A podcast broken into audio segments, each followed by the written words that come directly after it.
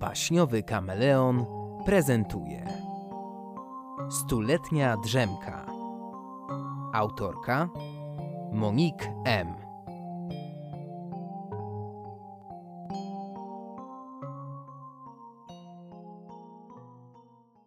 Młoda sówka otworzyła wielkie pomarańczowe oczy i spojrzała na okrągłą, srebrną tarczę księżyca.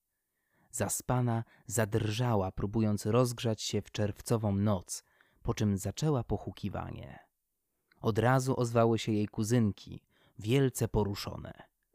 Wyczuwały bowiem, że ta noc nie jest zwyczajna i coś się musi zdarzyć. Sówka nastroszyła piórka. Co też one mówią? Cóż to może być niezwykłego w letnią noc? Zamiast plotkować, trzeba szukać myszy. Od co? Pokrzepiona tą myślą, rozprostowała skrzydła, gotując się do lotu na pobliskie pole. Już miała ruszyć, kiedy świat się zatrząsł, prawie zrzucając ją w krzewinki borówek. Sówka rozejrzała się zdumiona. Cóż to się wyprawia? Huknęła głośno, a leśne echo poniosło tę skargę hen w dal. Nie zdążyła jeszcze ochłonąć, gdy świat znów delikatnie zaczął się kołysać. Ale, ale, to nie świat się ruszał, tylko drzewo, na którym siedziała. Sówka zrobiła jeszcze większe oczy, chowając głowę między żółto-brązowe skrzydła. Tymczasem drzewo przeciągało się powoli, próbując strzepnąć z powiek ostatnie okruchy snu. Drzewo się rusza? Pisnęła cicho, głęboko zdumiona ptaszyna.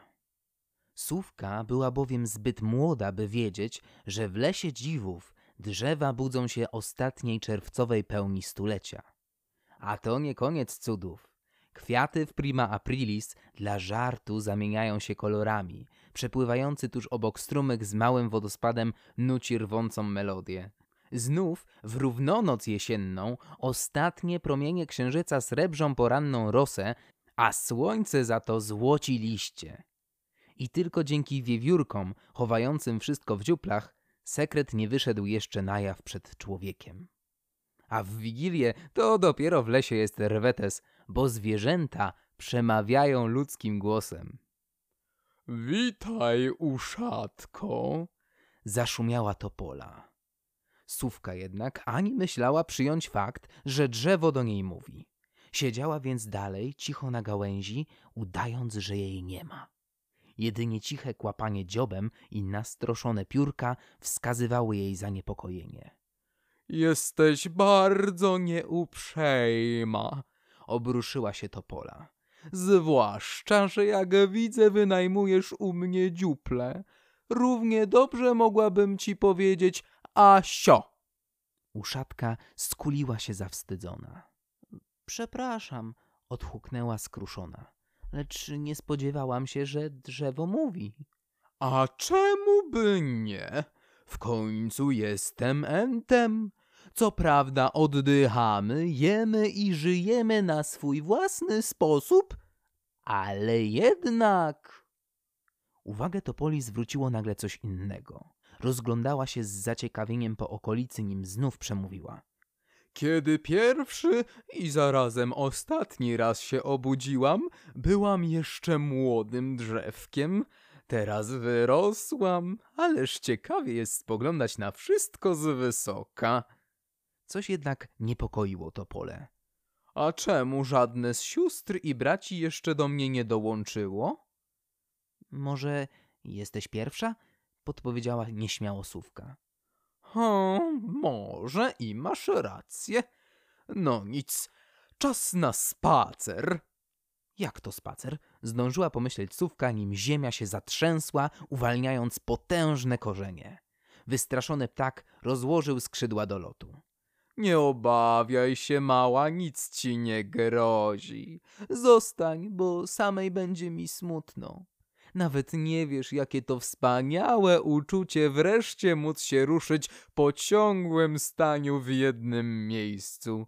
Toż to naprawdę można zapuścić korzenie już na amen. Sówka huknęła rozbawiona, czując coraz większą sympatię do drzewa. Sama nie wyobrażała sobie już nigdy nie móc wzlecieć w przestworza. A jak ci się mieszka u mnie? Zagadnęło drzewo znużone ciszą. Wygodnie, nie mogę zaprzeczyć, tylko gałązka przy dziupli rośnie tak nisko, że rozprostować się nie mogę. O, Zasmuciła się Topola, zaraz jednak zapomniała o rozmowie, skupiona na marszu. Im księżyc bardziej się wznosił, tym większe poruszenie panowało wśród leśnej braci. Sosny, buki, dęby, jesiony, świerki budziły się do życia. Młodsze drzewa były tym faktem tak samo zaskoczone jak sówka. Starsze cieszyły się, że doczekały tej nocy. Witały się z sąsiadami, plotkowały, a nawet urządzały sobie krótkie spacery.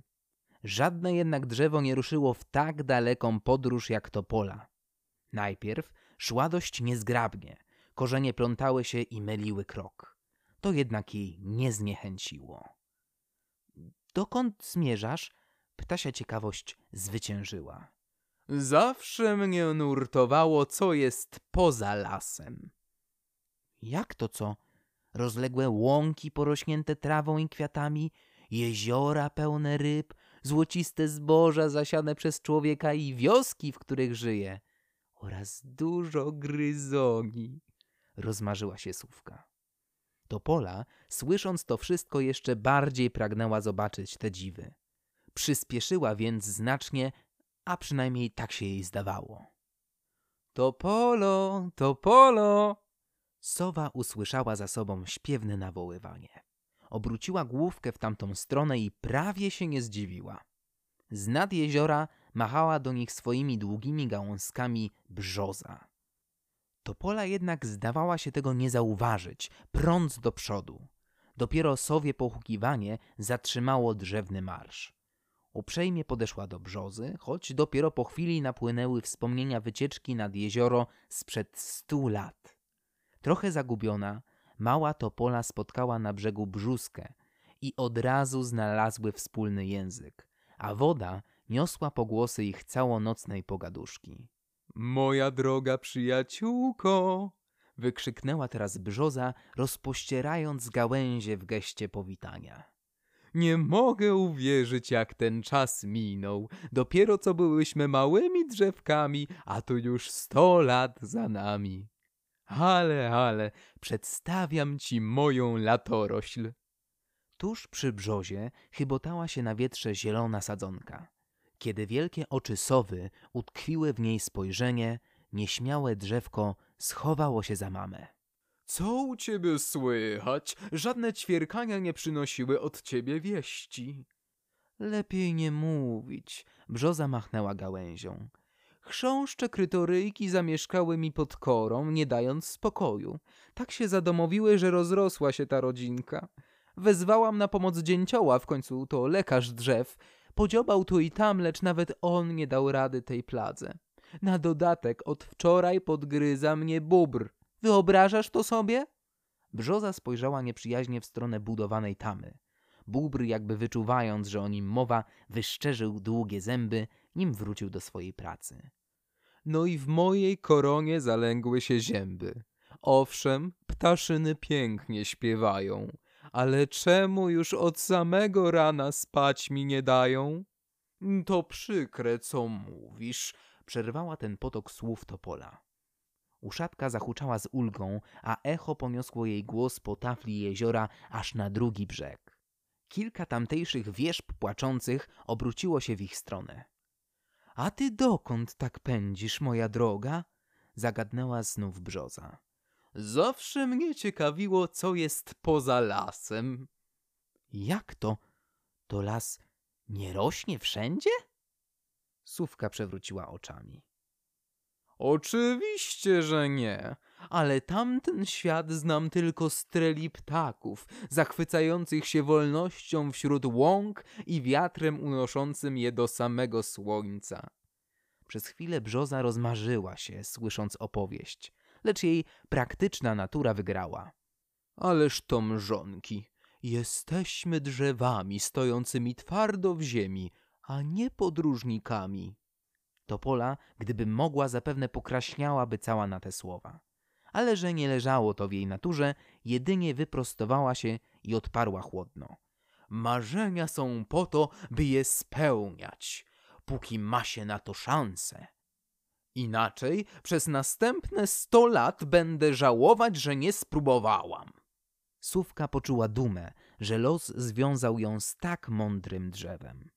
Z wysoka spojrzała na brzozę, nim topola odwróciła się i ruszyła w dalszą drogę. Uchatka cierpliwie jej towarzyszyła, choć dla niej skraj lasu wcale nie był tak daleko. Obie stanęły na granicy lasu. Noc powoli ustępowała dniowi i choć słońce jeszcze nie wyszło, to z zawidnokręgu nieśmiało bił blask rozświetlający delikatnie mgły unoszące się nad polami. Zarys samotnego drzewa podkreślał dywan straw przechodzący w oddali w pola pszenicy. Otwarta przestrzeń zachwyciła to pole, kusząc dreszczykiem wyprawy w nieznane. Jednocześnie puste pola aż tchnęły samotnością. To pola zrozumiała, że w lesie, w otoczeniu innych drzew, jest bezpieczna i nigdy nie zostanie sama, i że ma dokąd wrócić. W jej potok myśli wplótł się perlisty śpiew przykuwający uwagę wesołymi trelami. Na tle niebieskawego nieba mknęła drobna sylwetka, nie przerywając swoich śpiewnych popisów. To leciała hen w górę, to po krótkim koncercie sfruwała spiralnie w dół. Przez dłuższą chwilę sowa wsłuchiwała się z zazdrością w koncert skowronka, nim nie zauważyła ruchu źdźbeł trawy. Jej niezawodny instynkt, słuch i wzrok mówiły jedno – kolacja. Już rozłożyła skrzydła do bezszelestnego lotu, gdy nagle Topola krzyknęła. Skowronek zwiastuje wschód słońca. Jeśli nie zdążę przed brzaskiem wrócić na swoje miejsce, pozostanę uwięziona na sto lat tam, gdzie stanę. Topola obróciła się tak gwałtownie, że sowa musiała mocniej zacisnąć szpony na gałęzi, by nie spaść. Spojrzała jeszcze tęsknie za oddalającą się zdobyczą. Topola jednak parła naprzód, nadspodziewanie szybko jak na enta. Przepchnęła się przez stłoczone brzozy. Nie zważała na pozdrowienia świerków ani zaczepki buków. Lis ledwie uciekł przed jej korzeniami, a jeż tuptał tuż za nią. Tymczasem słoneczny pomarańcz coraz śmielej malował niebo i pola.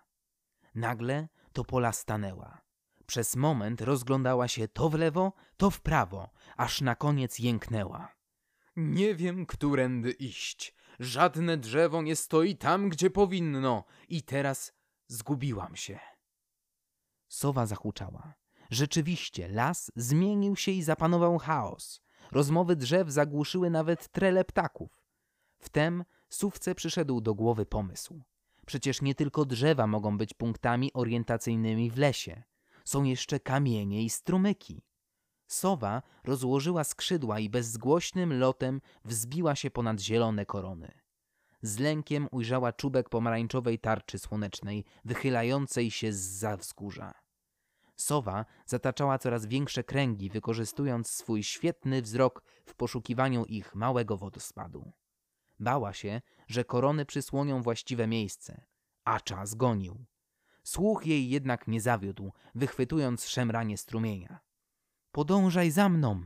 zahuczała do przestraszonej topoli. Teraz, jak po sznurku do kłębka, leciała do celu, a topola szła tuż za nią. Szum rozmów powoli się wyciszał. Reszta drzew, również wyczuwając nadchodzący wschód, nieśpiesznie ustawiała się na swych miejscach. Topola odetchnęła z ulgą, widząc niewielki wodospad. Zdążyła w ostatniej chwili, nim słońce pojawiło się w całej krasie. Topola szepnęła jeszcze Dziękuję, przyjaciółko, nim znów zastygła na kolejne sto lat. Głodna i śpiąca sówka usiadła na gałęzi tuż przy swojej dziupli. Z zadowoleniem zauważyła, że gałązki nie są już tak nisko. Spojrzała z sympatią na topole. Zmęczona przymknęła powieki, wiedząc, że nigdy nie zapomni tej przygody. I to by było na tyle. Do usłyszenia już niebawem.